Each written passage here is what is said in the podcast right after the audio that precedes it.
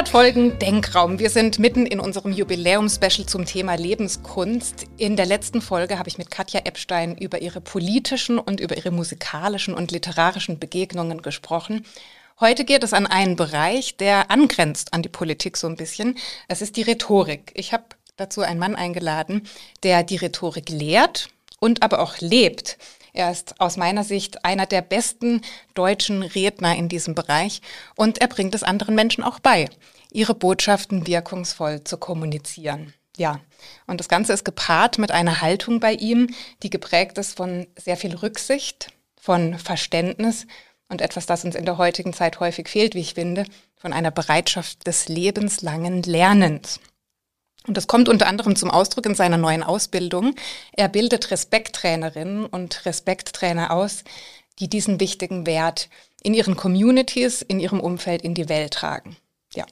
Und für mich ist das seit langer Zeit ein Vorbild und ähm, ein herausragendes Beispiel dafür, wie man seine Talente und seinen Beruf in den Dienst der Menschen stellen kann.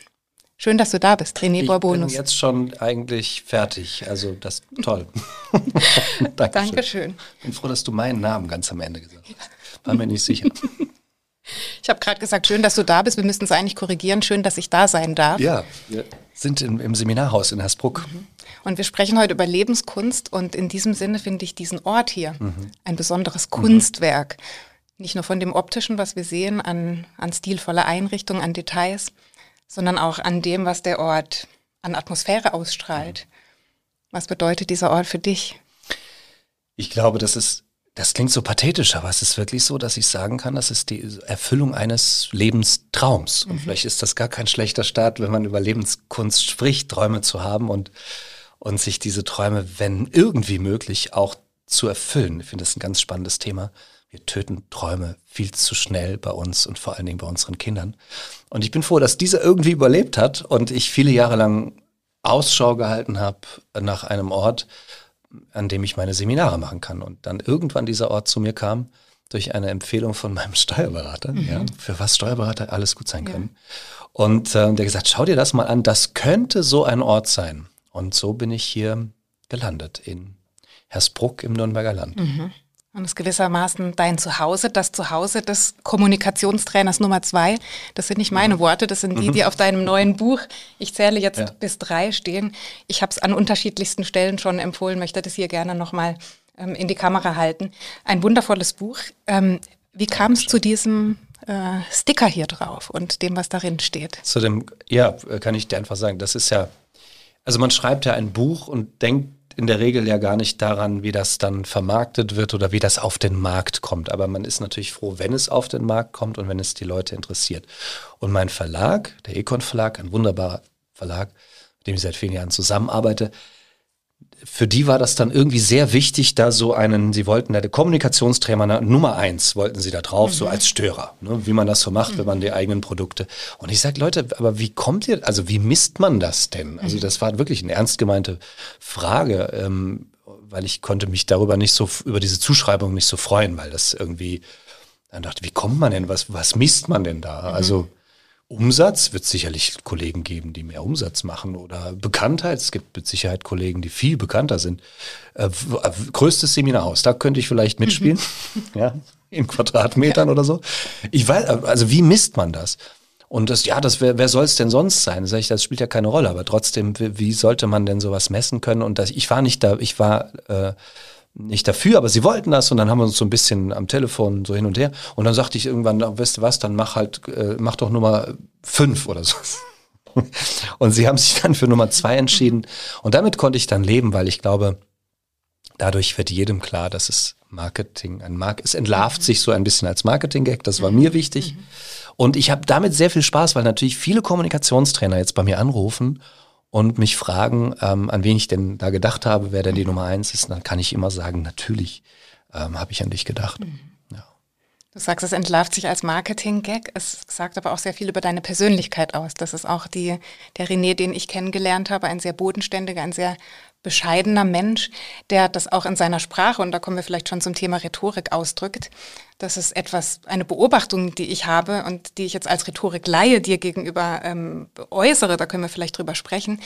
ähm, diese bodenständige Art und Weise, die vielleicht dein Charakter ist, die drückst du auch in deiner Sprache aus.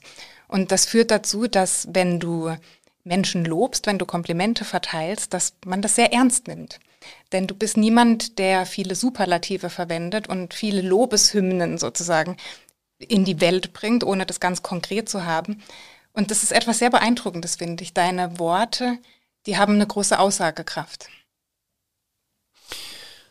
Das ist schön, also das, ich finde ich find das ja schön zu hören. Man erlebt das ja so nicht. Aber zum Thema Lob oder überhaupt zum Thema ähm, Kommunikation ist, glaube ich, wirklich manchmal ein Problem, wenn so etwas sehr ritualisiert wirkt. Mhm. Und dann ist es natürlich wirklich so, dass ich möglicherweise auch, auch ein Lob natürlich abnutzen kann und vielleicht auch nach ritualisiert klingt oder nach nicht wirklich ernst gemeint klingt. Und deswegen, ich glaube, wenn man nicht zu oft lobt und dann aber sehr reflektiert lobt, mhm. ähm, dann klingt das vielleicht so. Und das ist natürlich eine ganz tolle Rückmeldung. Ich weiß, das wird mir auch sicher nicht immer gelingen, aber ich bin froh, wenn es hier mhm. und da äh, mhm. ähm, offenbar gelingt. Und das kann man, glaube ich, auch wirklich empfehlen. Auch wenn man ein Lob bekommt. Ähm, manchmal, das tut man ja in der Regel nicht, weil mhm. es tut ja erstmal gut, wenn jemand, ey, das hast du super Vortrag, das war ganz toll. Ähm, aber es ist ganz hilfreich, manchmal auch wirklich nachzufragen, wie kommst du denn dazu oder worauf beziehst du dich denn?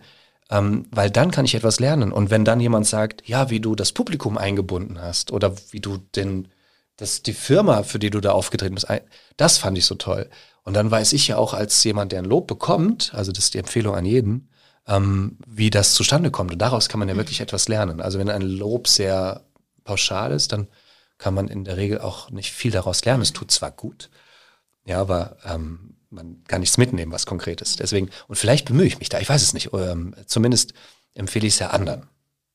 Und bin ich froh, wenn es dann ab und zu auch mal vielleicht selbst gelingt, ja. Ja, vielleicht eine bewusste Wortwahl. Du magst ja auch Worte und das dann bewusst zu formulieren, ja. Das hat dann eine besondere Wirkung. Bleiben wir bei dir, bei deiner ja. Rhetorik, die ja so spannend ist, weil du das so ja, par excellence beherrschst. Vielleicht eine kleine Anekdote dazu. In Vorbereitung auf das Gespräch war ich sehr aufgeregt, sehr nervös. Und mein Mann hat mich gefragt, was, was bist du denn so nervös? Was hast du Angst? Und dann bin ich ein bisschen in mich gegangen, habe überlegt, ja, vor was habe ich eigentlich Angst? Und tatsächlich war es die Angst, und das begegnet mir bei dir, ähm, die Angst in deinen Worten, in dem, was du sagst, mich so zu verlieren und so einzutauchen, dass es möglicherweise eine Situation gibt, bei der ich keine Frage mehr stellen kann, wo ich sozusagen so auf deine Antwort ähm, fokussiert bin, dass ich gar nicht mehr dran denke, was könnte eine Folgefrage sein. Und das sage ich aus dem Grund, vielleicht erinnerst du dich, vor ein paar Monaten, glaube ich, ist es schon her, waren wir yeah. zusammen in Karlsruhe. Yeah. Ich hatte die Ehre, dich an und abzumoderieren yeah. bei einem Toll. Vortrag. Und ähm, normalerweise während äh, des Vortrages mache ich mir ein paar Notizen, um eine halbwegs kluge Abmoderation hinzubekommen und mich auf den Vortrag zu beziehen. Und ich bin in diesen 90 Minuten so abgetaucht und war so fokussiert und so hingegeben auch zu dem, was du gesagt hast, dass als der Applaus kam, ich festgestellt habe, dass ich eine leere Karte vor mir habe. Es hat irgendwie funktioniert bei der Abmoderation, aber ähm, ich habe gemerkt, obwohl ich den Vortrag kannte, ähm, was du für eine Fähigkeit hast, die Menschen sozusagen, dass die Menschen an deinen Lippen kleben, dass sie, dass sie das aufsaugen und richtig eintauchen können. Was ist das für eine Fähigkeit? Was glaubst du, woran, ähm, was ist das für eine, was ist das, was das ausmacht? Ach, das ist immer, ich, ich finde es immer ganz schwierig, die eigene Rhetorik zu analysieren oder die eigene Wirkung, weil man sie ja nicht wahrnimmt. Man spricht ja aus sich heraus. Mhm. Ähm, und ich, nochmal, also ich bin wirklich manchmal ganz, ich denke, wovon, von, wovon spricht sie denn jetzt? Weil man das natürlich ganz, möglicherweise wirklich ganz anders erlebt. Aber was es sein könnte, also ich glaube, ähm, warum die Leute mir gerne zuhören, oder auch nicht alle, das muss man ja auch immer, es sind natürlich, es sind bestimmte Leute, die sich auch bewusst entscheiden. Das ist ja auch ein völliger Schmarrn anzunehmen, dass alle Leute immer äh, an meinen Lippen kleben. Das, das ist dann natürlich nicht der Fall. Ähm, aber die Leute, die, die zu so einem Abend kommen und Zeit aufwenden und Geld bezahlen dafür, dass sie da sind, haben natürlich auch eine sehr, sehr offene Haltung. Und dann ist es ganz sicher, dass das schon mal das Thema, ich glaube, dass Rhetorik und ich bin, ich habe es ja gerade im Vorgespräch schon gesagt, ganz, ganz froh, dass jemand, der eine Reihe macht zum Thema Lebenskunst, die Rhetorik darin aufnimmt. Denn die Rhetorik hat ja in Deutschland keinen sehr, sehr guten Ruf. Früher war das, eine, es war eine der sieben freien Künste. Mhm. Also Das war, Rhetorik war, war, hatte einen sehr, sehr hohen Stellenwert und wurde auch als, als Lebenskunstbestandteil gesehen. Möglicherweise, das ist heute, behaupte ich, auch nicht mehr so der Fall. Allerdings gibt es natürlich Menschen, die ein, möglicherweise ein Gespür dafür haben, wie wichtig das sein kann. Und ähm, die resonieren dann einfach mhm. mit, den, mit den Inhalten.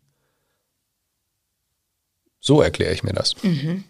Vielleicht auch Menschen, die dir ähnlich sind, die, das, die sich für die Sprache interessieren. Mit einer ähnlichen Haltung, ja klar. Mhm. Und deswegen wird es auch ganz viele Menschen geben, die Dinge ganz anders sehen und ein großes Problem mit mir und meiner Rhetorik mhm. haben. Aber die kommen natürlich nicht so zum, zu, zu so einem Abend. Mhm. mhm. Du hast gerade schon angesprochen, Rhetorik ist ein Teil des Lebens, ein Teil der Lebenskunst. Ich habe dazu eine spannende Erfahrung gemacht. Vor einigen Jahren habe ich meinen Mann zum ersten Mal zu einem Vortrag von dir mitgenommen. Mhm. Und der war bis dahin nicht besonders interessiert an dem Thema Kommunikation und Rhetorik. Und an diesem Abend, das weiß ich bis heute, du hast über die Kraft der Rhetorik mhm. gesprochen, ähm, habe ich ihn so mehr oder weniger mitgezerrt. Er wollte nicht so recht. Er sagt, was habe ich denn davon? Und was, äh, ja, hat nichts so mit seinem Fach zu tun und mit seinen Interessen. Und dann ist er mir zuliebe mitgekommen und ich habe schon während des Vortrags gemerkt, der ist total aufmerksam. Der hat sich sogar gemeldet und mhm. beteiligt. Mhm. Und dachte ich, hoppala, was ist denn jetzt los? Und auf der Heimfahrt ist das aus dem rausgeströmt und er hat gesagt, das gibt's ja gar nicht. Ich dachte, Rhetorik ist irgendwas so Theoretisches und ihr, wo so Reden haltet und so, was ich ja gar nicht mache bei meiner Arbeit. Mhm.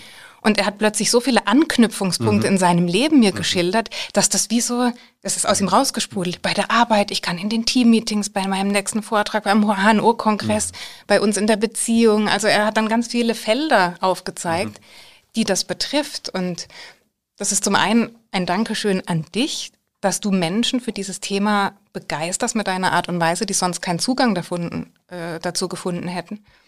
Und aber eben auch, es zeigt, wie, wie sehr diese beiden Bereiche verwoben sind. Hm. Na, ich glaube, weißt du, ich glaube schon, dass viele Menschen äh, sich nicht unbedingt in der Situation sehen, wirklich Reden zu halten. Mhm. Aber ich glaube, dass jeder Mensch die Situation kennt, dass er vielleicht Ideen, Wünsche ähm, in sich trägt und natürlich dafür möglichst viel Überzeugungskraft freisetzen möchte um das vielleicht auch in die Welt zu bringen. Also wenn ich gute Ideen habe und ich habe gute Gründe und ich habe gute Argumente und schaffe es dann möglicherweise nicht beim anderen zu landen oder gehört zu werden, dann ist das, glaube ich, eine Situation, die sehr belastend sein kann. Mhm. Einfach. Und dann die Idee zu erhalten, dass man möglicherweise lernen kann, wie man das besser rüberbringt und so rüberbringt, dass man gehört wird, mhm. gesehen wird im Wortsinn auch, ähm, dann kann das natürlich eine, eine, sehr, sehr gute Erfahrung sein. Und von daher glaube ich, dass wir natürlich vielleicht nicht mit der, der expliziten Rhetorik als der Kunst der freien Rede konfrontiert sind im Leben, mhm. aber doch natürlich es sehr, sehr viele Situationen gibt im Leben, wo wir gerne überzeugend sein möchten, mhm. wirks wirksam sein möchten. Und deswegen glaube ich, ja, jeder hat einen, einen sehr starken Bezug zur Rhetorik, auch wenn er nicht auf irgendeiner Bühne steht und mhm. Vorträge hält. Das, da, da habe ich übrigens an solche Situationen habe ich fast nie gedacht, wenn ich mit Menschen gearbeitet habe. Mhm. Ja, also äh, ich stehe der ganzen Speaker-Ausbildung und so weiter auch mhm. sehr skeptisch gegenüber, ähm, weil ich daran nicht glaube. Aber ich glaube, dass es, dass es, dass es wichtig ist, Menschen Ideen äh, mit auf den Weg zu geben, dass sie, dass sie ihre Themen, für die sie brennen, nach außen tragen können. Und es, ich leide darunter, wenn das an der Rhetorik scheitert. Mhm. Weißt du, wenn mhm. jemand keine guten Gründe hat, dann soll er auch keinen Erfolg haben. Das ist klar. Mhm. Aber wenn jemand gute Gründe hat und es nicht richtig rüberbringt, dann muss das nicht sein. Mhm. Du hast gerade die Speaker schon angesprochen. Ich habe ein bisschen in äh, das Buch von Cicero reingeblättert ähm, vor unserem Gespräch. Und mich hat interessiert, was er eigentlich unter einem Redner versteht, was das für ihn damals mhm. war. Und das ist mir nochmal bewusst geworden, dass das ja auch ein eben politisch, habe ich vorhin gesagt, ein politischer Kontext häufig war. Mhm. Und dass es da darum ging, wirklich mit besonders viel Vorbereitung, mit besonders viel Substanz, mit Tiefe etwas vorzubereiten, ein Vortrag, um dann zu überzeugen. Mhm. Und das, was wir heute als Redner oder als Speaker bezeichnen, ist etwas anderes. Was, also, wie würdest du. Na, der Unterschied ist, also Speaker gab es in meiner Welt nie. Also ich mache das ja jetzt schon auch 22 Jahre, ist immer, komisch, wenn man das selber sagt, aber ist tatsächlich so. Ähm, und früher hieß das Referat. Ja, also es gab Experten, die, die irgendwas konnten und deswegen wurden sie auf die Bühne eingeladen, um über dieses Thema zu sprechen. Mhm.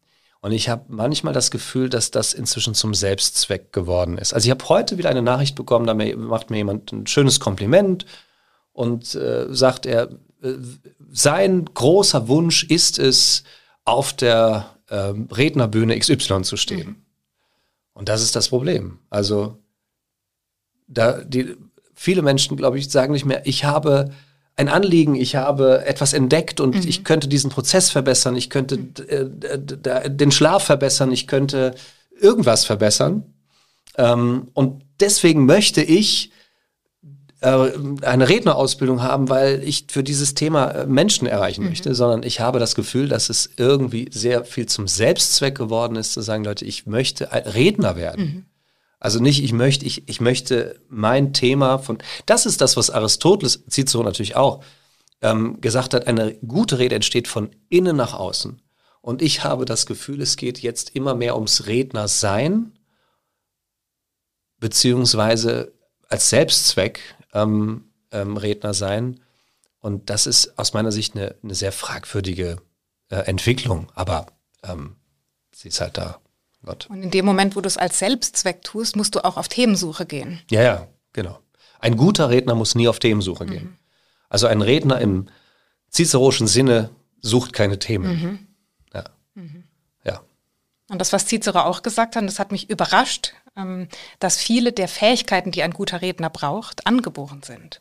Das mhm. heißt, er hat so ein bisschen von dem von dem Humor gesprochen und von der ja von der von der Redekunst an sich und das hat mich überrascht und bei genauem Hinsehen wiederum aber auch nicht, denn es ist ja irgendwie auch in unserer Persönlichkeit angelegt, in unseren Talenten, oder? Ich, das ist die Differenzierung, auch bei Cicero, ähm, mhm. ähm, so wie ich ihn verstehe. Mhm.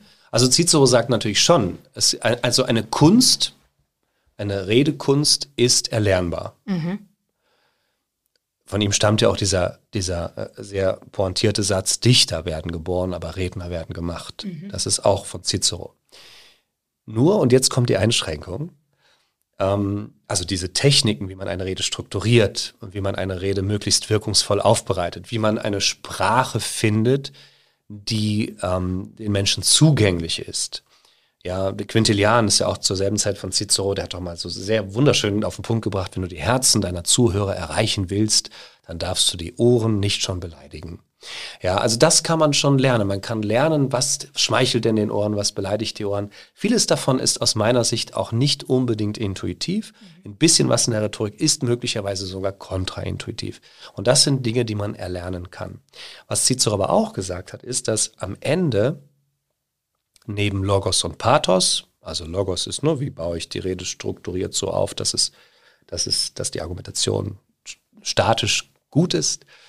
Pathos, wie bringe ich das ne, so rüber, dass es angenommen werden, dass die Leute in Bewegung bringen kann, gibt es Ethos. Und wenn man Cicero genau betrachtet, dann ist das für ihn das Wichtigste. Und das ist ganz viel mit Haltung verbunden. Das hat ganz viel mit Persönlichkeit verbunden. Und das kann man nicht mal ebenso modellieren. Mhm.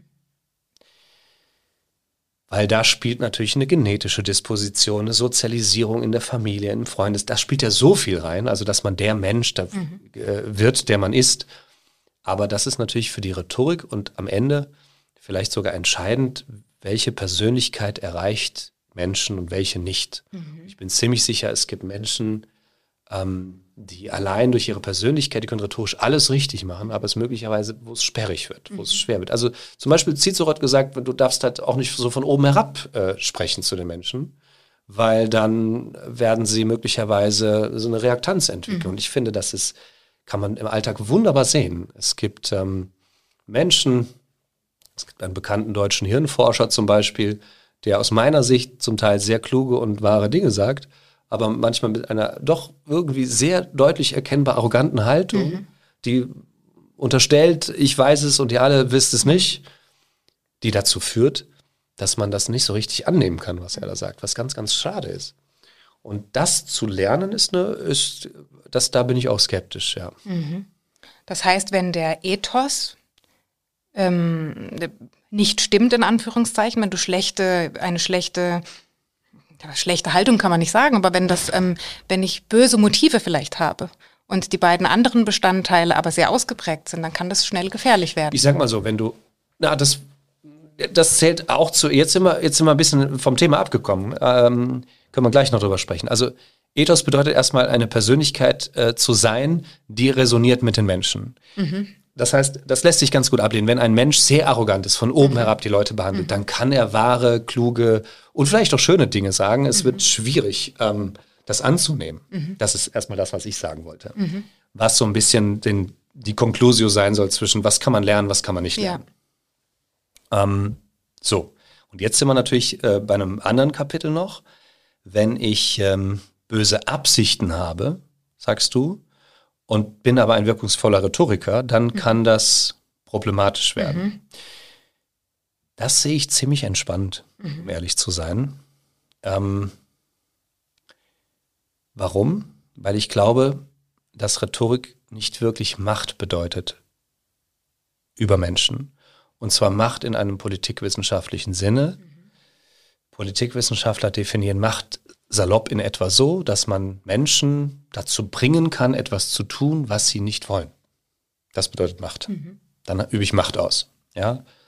Ähm, ne, wenn ich sage, du arbeitest heute bis 20 Uhr, sonst schmeiße ich dich aus meiner Firma, mhm will das aber eigentlich nicht, machst aber dann trotzdem, das ist Macht. Oder wenn ein Staat andere Staaten zwingt, Zölle zu äh, fallen zu lassen, weil man ihnen droht oder sowas, dann ist das Macht. Ähm, Rhetorik an sich bedeutet aus meiner Sicht keine Macht über Menschen. Rhetorik macht nur das möglich, was von vornherein möglich war. Und jetzt kommt natürlich immer dann irgendwann, aber wie war das denn im Dritten Reich? Mhm.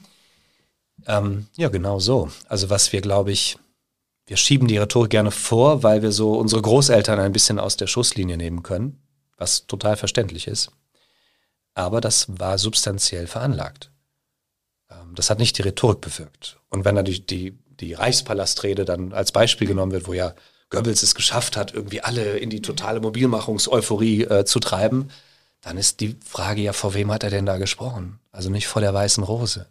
Also wenn er jetzt die Weiße Rose um sich versammelt hätte, hätte eine Rede gehalten und die hätten dann am Ende die totale Mobilmachung mhm. gewollt, dann hätte ich gesagt, ja, Respekt, das muss eine Meisterleistung gewesen sein, aber wenn ich vor den größten Nazis Nazi-Kram ausbreite, ist das nicht unbedingt eine rhetorische mhm. Glanzleistung, sondern es hat einfach resoniert, auch inhaltlich resoniert. Das heißt, in diesem Sinne bedeutet Rhetorik keine Macht, deswegen sehe ich es relativ entspannt. Das heißt, du würdest auch sagen, mit Rhetorik kann man nicht manipulieren im negativen Sinne. Wenn jemand, ja, manipulieren, das ist die Frage, wie, wie verstehen wir Manipulation? Mhm. Manipulation im Sinne von Macht, da sage ich nein. Mhm. Beeinflussung natürlich. Also das wäre absurd anzunehmen, dass ich Menschen nicht beeinflussen kann, weil dann kann ich ja auch, ähm, ist ja gleich sein lassen. Mhm. Ja. Aber ähm, natürlich braucht es eine Bereitschaft. Du wirst einem Humanisten, der durch und durch Humanist ist, nicht durch Rhetorik äh, Rassismus einreden. Ja, und andersrum. Also das ist aus meiner Sicht ausgeschlossen. Mhm. Ja. Und ähm. Was ist denn, ähm, du hast jetzt gerade schon den Begriff der Rhetorik angesprochen. Wie unterscheidet sich die von der Kommunikation in unserem Alltag? Wenn du im, also wenn du im Duden nachschlägst, dann findest du bei Rhetorik die Kunst der freien Rede. Mhm. Und das umreißt es, glaube ich, sehr schön. Und Kommunikation, ich habe ja dann irgendwann auch mal das Wort Gesprächsrhetorik, das musste ich ja quasi erfinden, weil das gibt es ja eigentlich mhm, nicht. Ja. Mhm. Aber es wird inzwischen, glaube ich, also wenn, wenn auch jetzt die Zuhörer hier mal kurz überlegen, was, was, welche Bilder so aufgehen, wenn sie über Rhetorik nachdenken, dann hat das ganz viel auch natürlich mit Kommunikation zu tun. Also wir sehen inzwischen viele Situationen, die man, wenn man es ganz klar trennen würde, wahrscheinlich eher Kommunikation mhm. äh, mit Kommunikation bezeichnen mhm. müsste. Und diese Kommunikation, wenn sie gut verläuft, hat einen enormen Einfluss auf unser Lebensglück auch, sagst du. Ja, weil ich, ähm, was ich immer gerne den Leuten versuche klarzumachen, ist, dass Kommunikation ähm, die Basis für Beziehungen äh, ist. Also Kommunikation ist die Basis für gelingende mhm. oder eben nicht gelingende äh, Beziehungen. Und es gibt ja dieses, ich weiß nicht, ob du davon schon mal gehört hast, äh, ja, ich habe davon auch in der, in der Respekttrainerausbildung mhm. erzählt. Ähm, das hat mich damals sehr fasziniert und eine wunderbare Kollegin, die Ulrike Scheumann, hat da jetzt auch nochmal ein wunderbares Buch drüber geschrieben, ähm, über die Bedeutung von Freunden auch. Ähm, da geht es darum, wenn man Menschen befragt, was sind die Faktoren, die es braucht, um alt zu werden, gesund zu bleiben, in der Kraft zu sein, dann wirst du äh, immer die Antworten hören. Die Hörer können ja mal selber überlegen, was sind die drei Faktoren, damit, damit man alt wird und gesund bleibt. Dann hörst du immer ähm, nicht rauchen, Bewegung, Sport und gesunde Ernährung. Das sind immer so die drei Faktoren, die da in der Regel genannt werden. Mhm. Und wenn man dann mal hinschaut, und es gibt ja so in, in, in der Welt ein paar Plätze, wo Menschen sehr, sehr alt werden, also signifikant älter werden als woanders. Und ähm, wenn man da mal hinschaut, was ist da eigentlich anders, dann stellt man fest, dass die Faktoren ganz andere sind, sondern es sind in der Regel soziale Faktoren. Also Rauchen ist tatsächlich problematisch. Mhm. Also wenn du rauchst, hast du schlechte Karten, sehr alt zu werden. Ähm, geht auch, gibt Ausnahmen, aber das ist eben nicht die Regel. Ähm, aber viel wichtiger sind, sind soziale Aspekte, also Teil einer Gemeinschaft zu sein, zugehörig äh, zu sein, Hilfe zu bekommen, Hilfe geben zu können. Das sind Faktoren, die dazu führen, dass Menschen ähm, gesund bleiben. Also ich sage, gesunde Beziehungen sorgen für ein gutes und gesundes Leben. Mhm. Und gesunde Kommunikation sorgt eben für gesunde Beziehungen. Und wenn du jetzt den, das abkürzt, kann man tatsächlich sagen, dass aus meiner Sicht gute Kommunikation, gelingende Kommunikation unsere Lebensqualität direkt beeinflusst. Und nicht ähm, über tausend Ecken, sondern direkt. Und jeder, ich meine, das weiß doch jeder. Also nimm das Buch, hast ja schon gezeigt, Eltern-Kind-Kommunikation. Wenn Gespräche mit Kindern nicht funktionieren und böse enden, haben wir auch alle schon erlebt, dann geht es uns Stunden, vielleicht sogar Tage schlecht wenn Kommunikation extrem gut gelingt und man etwas klären konnte, wenn etwas, dann sind das, sind das auch Glücksmomente. Also da kann man es unmittelbar, glaube ich, im eigenen Leib auch erleben. Und deswegen bleibe ich dabei, ja, Kommunikation formt Lebensqualität. Ja. Mehr als Rhetorik, möglicherweise. Mhm, ja. Und die gute Kommunikation drückt die sich ähm, Partnerschaft oder Eltern-Kind-Kommunikation in der Qualität oder in der Quantität aus? Ich habe das kürzlich diskutiert mit einem Freund und der sagte, Mensch, es gibt aber auch Beziehungen, wo der Mann oder die Frau sehr gerne kommuniziert und viel spricht und der andere Partner möglicherweise das gar nicht als so wichtig empfindet. Ist es da die, die Quantität, also häufig miteinander zu sprechen oder einfach zu sagen, nee, wir konzentrieren uns in dem Moment und es ist die Qualität? Also aus dem Bauch, also die Frage muss ich mir ein bisschen auf der, auf der, auf der Zunge zergehen lassen. Am Bauch, natürlich ist es die Qualität. Am Ende ist es die Qualität. Also wenn ich viel rede und es ist nicht gut, ähm, was ich da rede, mhm.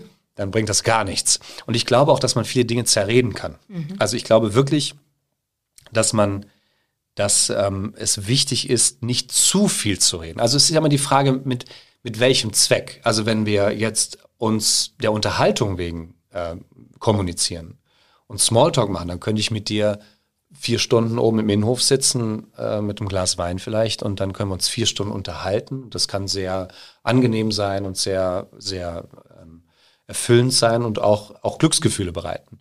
Wenn es jetzt darum geht, bestimmte Dinge zu klären, wenn es darum geht, vielleicht auch schwierige Gespräche zu führen, dann ist es ganz sicherlich nicht die Quantität, sondern ich glaube, dann ist es sogar mitunter gefährlich. Das ist das, was ich eben sagte. Also das kann ja, das kann sehr viel an Wirkung auch verloren gehen. Und es gibt so eine schöne Erkenntnis von, von Kevin Hogan, ähm, einem amerikanischen Psychologen, der weiß nach, je mehr wir sagen, desto mehr Widerstände bauen sich auch auf. Also wenn du sehr viel auf Menschen einredest, dann gibt es manchmal so eine, so eine intuitive Reaktanz. Ähm, von daher ist, glaube ich, in der Kommunikation in der Rhetorik auf jeden Fall, ähm, weniger, äh, manchmal mehr. Mhm. Wenn wir auf die Qualität von Kommunikation schauen, was sind aus deiner Sicht die Haupteinflussfaktoren, die zu einer guten Kommunikation beitragen? Also erstmal, Kommunikation ist eine sehr ehrliche Geschichte. Du, du merkst ja am Ende, wenn du Menschen überzeugen möchtest, äh, merkst du am Ende, hab ist es mir gelungen, handeln sie danach oder handeln sie nicht danach. Das heißt, Kommunikation ist im Grunde genommen sehr gut zu controllen. Mhm. wenn du so möchtest. Ja. Das heißt, du wirst es immer merken, ob du erfolgreich warst oder nicht.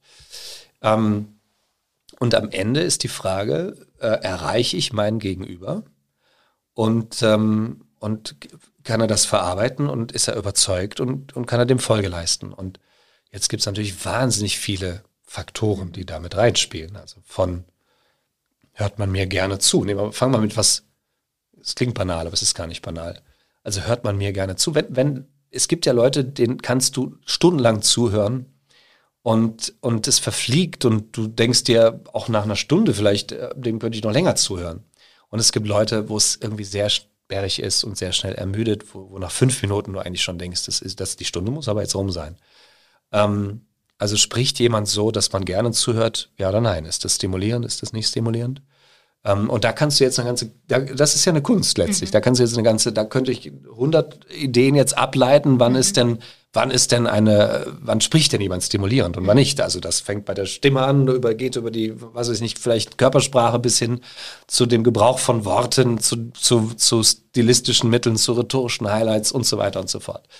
Ähm, aber was auch natürlich ganz wichtig ist, wir reden die ganze Zeit irgendwie schon darüber, ist natürlich auch, wie stehen wir zueinander und wie ist die Beziehung zueinander? Denn das ist ja das, was ich eingangs sagte. Wenn wir keine gute Beziehung haben, wenn, wenn die Beziehung gestört ist, dann kann ich schöne, wahre und tolle Dinge sagen, aber du wirst sie nicht so annehmen wie von jemandem, ähm, mit dem du dich sehr gut verstehst. Also die Beziehungsebene entscheidet immer darüber, was auf der Sachebene überhaupt möglich ist. Also Kommunikation funktioniert ja auch nur dann, wenn beide ähm, auch bereit sind zu kommunizieren. Also Kommunikation endet an der Stelle, wo jemand nicht wirklich sich auf Kommunikation einlassen möchte. Das ist banal, aber es ist eine wichtige Erkenntnis für den Alltag, weil viele Menschen reiben sich natürlich auch auf. Ich habe ähm, vor Jahren einen wunderbaren Kollegen kennenlernen dürfen. Das war eine sehr schöne, ich hatte, da hatte ich sehr große Ehrfurcht im, im eigentlichen wunderschönen Wortsinn Ehrfurcht. Ähm, und wir haben uns dann in einem Restaurant getroffen. Ich werde das nie vergessen. Man ähm, sitzt neben mir, also wir haben es gerade vorgestellt und, und, und kratzt so ganz unruhig so am Tisch rum. Und ich sag, was ist alles in Ordnung? Und dann sagt er zu mir, also wenn ich nicht bald ein Bier kriege, drehe ich durch. Und dann frage ich ihn, Josef Seifert war das, ein ganz toller Kollege, und sagt, ja, haben Sie denn eins bestellt? Und er antwortet sofort in der nächsten Sekunde, und da habe ich mich ein klein bisschen verliebt in seine Rhetorik. Er sagte in der nächsten Sekunde, also wenn es wirklich stimmt, dass der Empfänger der Botschaft über den Erfolg der Kommunikation bestimmt, dann weiß ich das nicht so genau. Ja. Und das ist der Punkt. Also, wenn du, wenn der andere nicht will oder mhm. wenn du kein, kein Draht zu dem anderen hast, dann kannst du rhetorisch irgendwie, kannst das wunderbar nach Ciceros Dispositio und Ciceros Elocutio, das sind Stadien, wo man sich mit der Struktur und mit der Ausgestaltung sprachlich beschäftigt, kannst du alles richtig machen, kannst du Preise gewinnen, äh, aber du kommst nicht an. Also von daher, ähm, wenn wir über, wenn ich das ein bisschen runterbrechen soll, damit es hier in diese Podcast-Zeit passt, mhm dann kümmere dich darum, dass du einen guten Draht zu Menschen hast. Mhm. Ja, und, ähm, und dann mach rhetorisch noch ein bisschen was richtig und dann hast du gute Karten. Ja. Ja. Und dieser gute Draht zu Menschen, das ist etwas, das ich von dir gelernt habe, erst kürzlich. Ähm, der hat auch was mit meinem Menschenbild zu tun und mit meiner Haltung. Also in das etwas, was ich aus der Respekttrainer-Ausbildung für mich mitgenommen habe, dass gelingende Kommunikation auch davon abhängt, wie ich jemandem begegne und wie ich ihn sehe das vielleicht noch als, als Wert, der uns besonders helfen kann mhm. in der Kommunikation. Ja, ja klar. Und, ähm, und mit dieser Idee steuerst du natürlich auch die Gespräche. Und ja, logisch, ja klar. Haltung, aus der Haltung heraus entsteht Verhalten. Mhm. Und vielleicht noch eine Fähigkeit, die ich als Rhetorik-Laie ergänzen darf, die mir in der letzten Zeit besonders ähm, besonders wichtig erscheint, zunehmend wichtig erscheint, ist die Fähigkeit, gar nicht unbedingt Botschaften auszusenden, sondern auch sich die Botschaften der anderen anzuhören. Also zu sagen, sich auch bewusst Zeit zu nehmen für die Anliegen und für die Bedürfnisse anderer und ähm, sich selbst mal wieder zu schulen im Zuhören. Ein ganz spannendes Thema, weil ich seit 22 Jahren Rhetoriktrainings gebe und es noch nie erlebt habe, dass jemand im Training saß und gesagt hat, äh, Herr Bruns, ich bin übrigens hier, weil ich äh, ein besserer Zuhörer werden möchte. Sondern in der Regel kommen sie und sagen ständig so Dinge wie, also klar, ich möchte besser rhetorisch und argumentieren, aber ganz oft sagen sie, ja und die anderen, es gibt so, so viel Redner, gestern erst gestern Abend wieder, ähm, Frage im Chat nach einem Online-Vortrag, ähm, wie kriege ich so viel Redner eingefangen? Wie kriege ich die ausgebremst? Das ist so eher. Also die Leute wollen, die wollen im Grunde genommen gar nicht so richtig zuhören lernen, sondern sie wollen lernen, wie man, wie man andere Menschen einfängt und das abkürzt und so weiter. Was ich ja immer auch verstehen kann, weil der Alltag, das muss man ja auch, auch dazu sagen, ja nicht immer vorsieht, dass wir uns alles anhören können und alle Ängste und alle Nöte und alle Ideen und so weiter. Das ist vollkommen klar. Aber wenn Kommunikation im Wesentlichen auch durch Zuhören besteht, und das ist ja der Fall, mhm. dann hast, kannst du nicht von einer gelingenden Kommunikation sprechen, wenn du zwar großartig senden kannst, aber den anderen nicht siehst und nicht hörst. Mhm. Und das wiederum übrigens, Hanna, pflegt ja die Beziehungsebene. Also wenn jetzt die hoffentlich eine Frage ja durch, schon durch die Köpfe der Menschen hier geistert, die dir zuhören und uns zuhören, ähm, die da lautet, ja gut, wie, wie pflege ich denn die Beziehungsebene? Ja so. Also Menschen, wenn Menschen das Gefühl haben, dass sie gesehen werden und wenn Menschen das Gefühl haben, dass sie gehört werden, dann, dann, ähm, dann ist das großartig. Ich möchte dir, falls du ihn nicht eh schon irgendwie auf deinem Podcast-Zettel hast, einen Menschen ans Herz legen, den ich über die Maßen schätze. Und das ist Johannes Wart, mhm. ein Rednerkollege. Und ich glaube, 90 Prozent seines Erfolgs, und er ist wirklich wahnsinnig erfolgreich. Also er sagt immer, keiner kennt mich, alle buchen mich. Das ist wirklich so. Also er ist jetzt kein Marketing, er mhm. trommelt nicht, mhm. er, er läuft nicht draußen rum und macht Social Media und sowas, aber ein unglaublich erfolgreicher Kollege, mhm. ähm, der und ich glaube, 90 Prozent seines Erfolgs oder mehr haben damit zu tun. Seine Kunden, und wir haben ja oft dann Überschneidungen, wenn man so irgendwo ist, und dann frage ich auch schon gerne mal, wer war denn schon da und wer ist Ihnen denn in besonderer Erinnerung geblieben? Und er wird immer genannt und es ist immer dasselbe. Ich gebe dir ein Beispiel. Ähm, neulich war eine Seminarteilnehmerin, die sagt, kennen Sie Johannes Wart? Und da sage ich, war meine Antwort schon, was hat er denn ja gemacht? Und dann war er auf einer Tagung für Friseure, hat sich in einen Fachvortrag gesetzt. Hat er erst gefragt, wo habe ich mich denn hierhin verlaufen? Und sagte, ja, wir machen jetzt hier Tönung, keine Ahnung, einen Fachvortrag. Du sagst, darf ich bleiben? Und dann hört er sich das an. Mhm. Und am Abend, wenn er dann auftritt, greift er das auf mhm. Und äh, bezieht sich ständig auf die Menschen, auf die Themen, die da stattfinden. Und das macht ihn neben seiner wunderbaren Rhetorik und er hat mhm. wunderbare Lebenserfahrung zu berichten und alles wunderbar. Aber das macht ihn, glaube ich, aus, dass die Menschen ihn so sehr lieben, viel mhm. mehr als andere Rednerkollegen, ähm, weil er sie wertschätzt, indem er sich für sie interessiert und nicht aufgesetzt, sondern echt mhm. Zeit verbringt, zuhört und dann daraus einen Redetext macht. Das ist etwas, das könnten wir in der heutigen Zeit auch ein bisschen mehr gebrauchen, wenn ich auf politische Debatten schaue. Ja. Das Interesse für den anderen und das Interesse am anderen und vielleicht sogar, wenn man das noch weiter denkt, das Interesse am anderen des anderen. Also zu sagen, was kann ich denn aus Unterschieden und aus anderen Meinungen lernen, anstatt sie als, als Angriff auf mich selbst zu beziehen. Ja, das ist ein Vorwurf, den ich, den ich aber vor allen Dingen den, den, den Zuhörern machen will. Also Politik ist natürlich oft auch eine Inszenierung. Also mhm. eine politische Debatte ist eine Inszenierung, wie früher auch. Also ne, du hast das Buch hier liegen, ähm, da gab es eine Rede und es gab eine Gegenrede. Mhm. Und da musste nicht unbedingt jetzt auf den anderen eingegangen werden. Aber jedem war klar, dass, dass, dass die Wahrheit natürlich irgendwo zwischen den beiden ist. Mhm. Und darum wurde gerungen. Auf dem Marktplatz. Ja, ganz klassisch. Und ich nehme nicht in Anspruch, dass Politiker das jetzt in ihren Reden alles berücksichtigen müssen.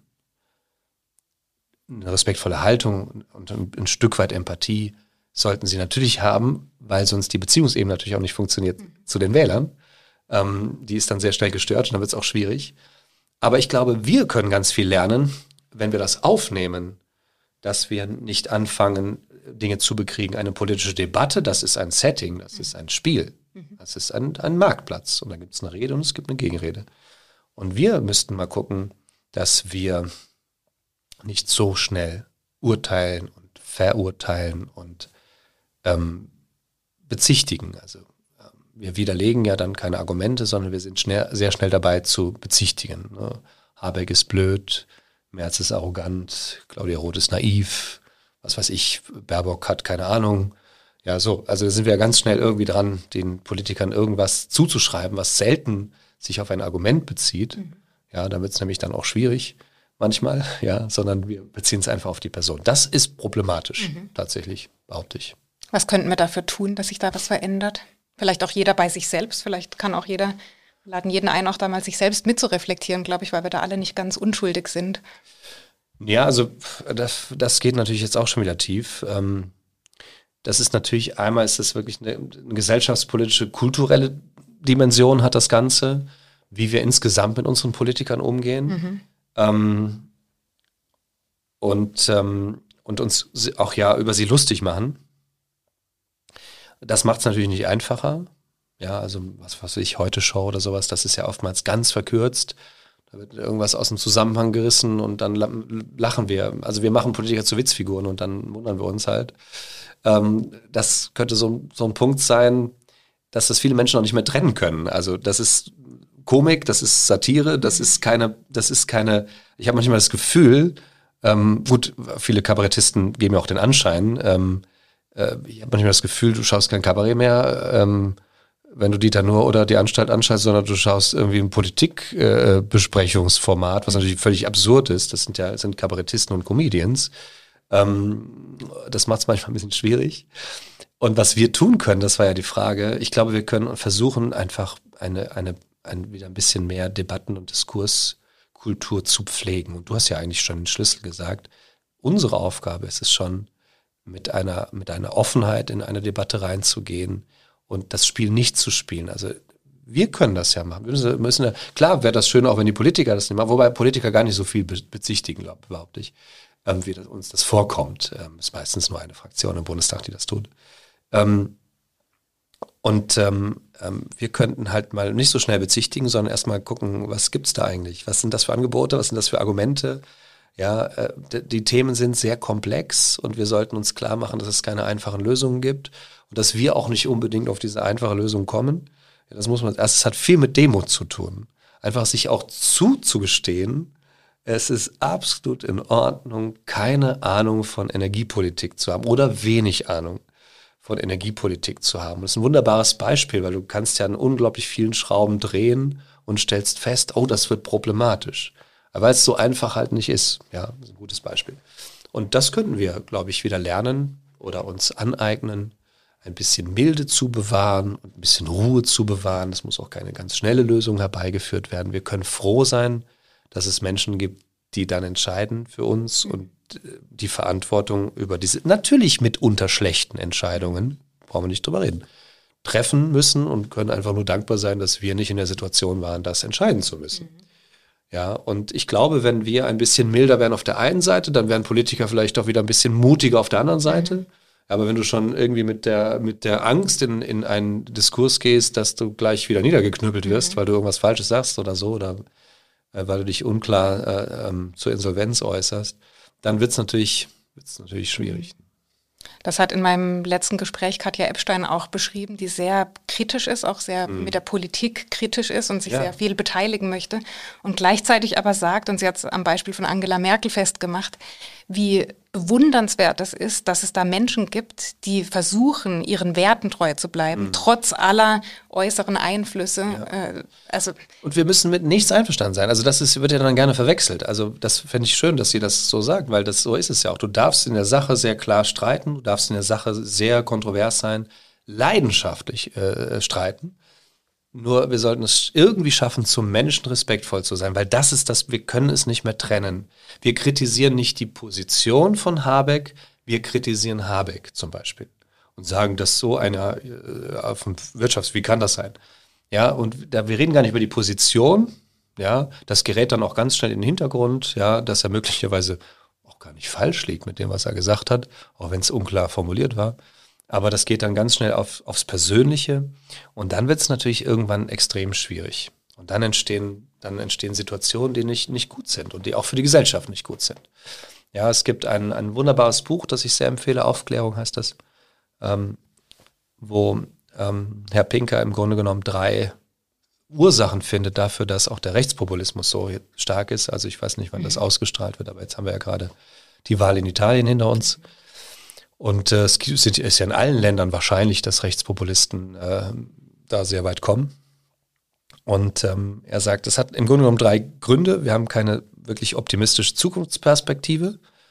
Ähm, die, das Vertrauen in die, äh, in die Institutionen erodiert und es gibt keine Vision außerhalb von Religion.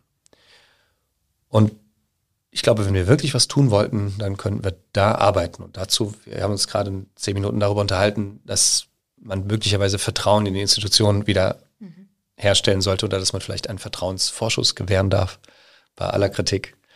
Ähm, also da ist noch viel Arbeit vor uns.